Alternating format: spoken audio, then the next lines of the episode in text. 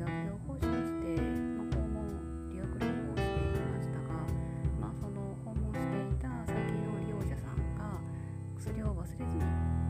飲むように、まあ、お薬カレンダー使ったりとか、ねえっと、お薬を飲んだかどうか、まあ、全ての、ね、職種があれを確認するとかねなんかどうやったらその方が飲み忘れないかを、まあ、入っているサービス職員で話し合うこともまああったんですよね。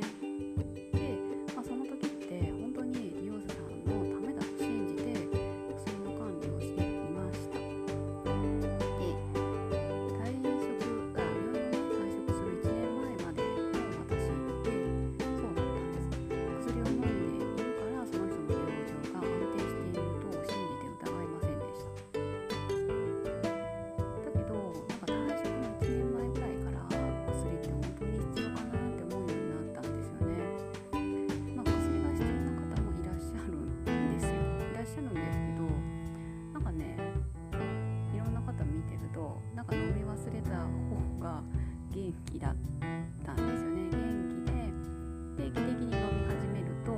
副作用が出たりして体調が不良になるっていう不良になる人がいたりとかすると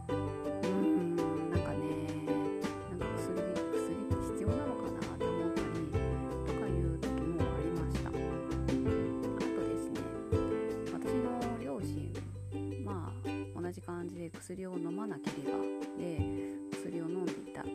か薬はまだ飲んでる。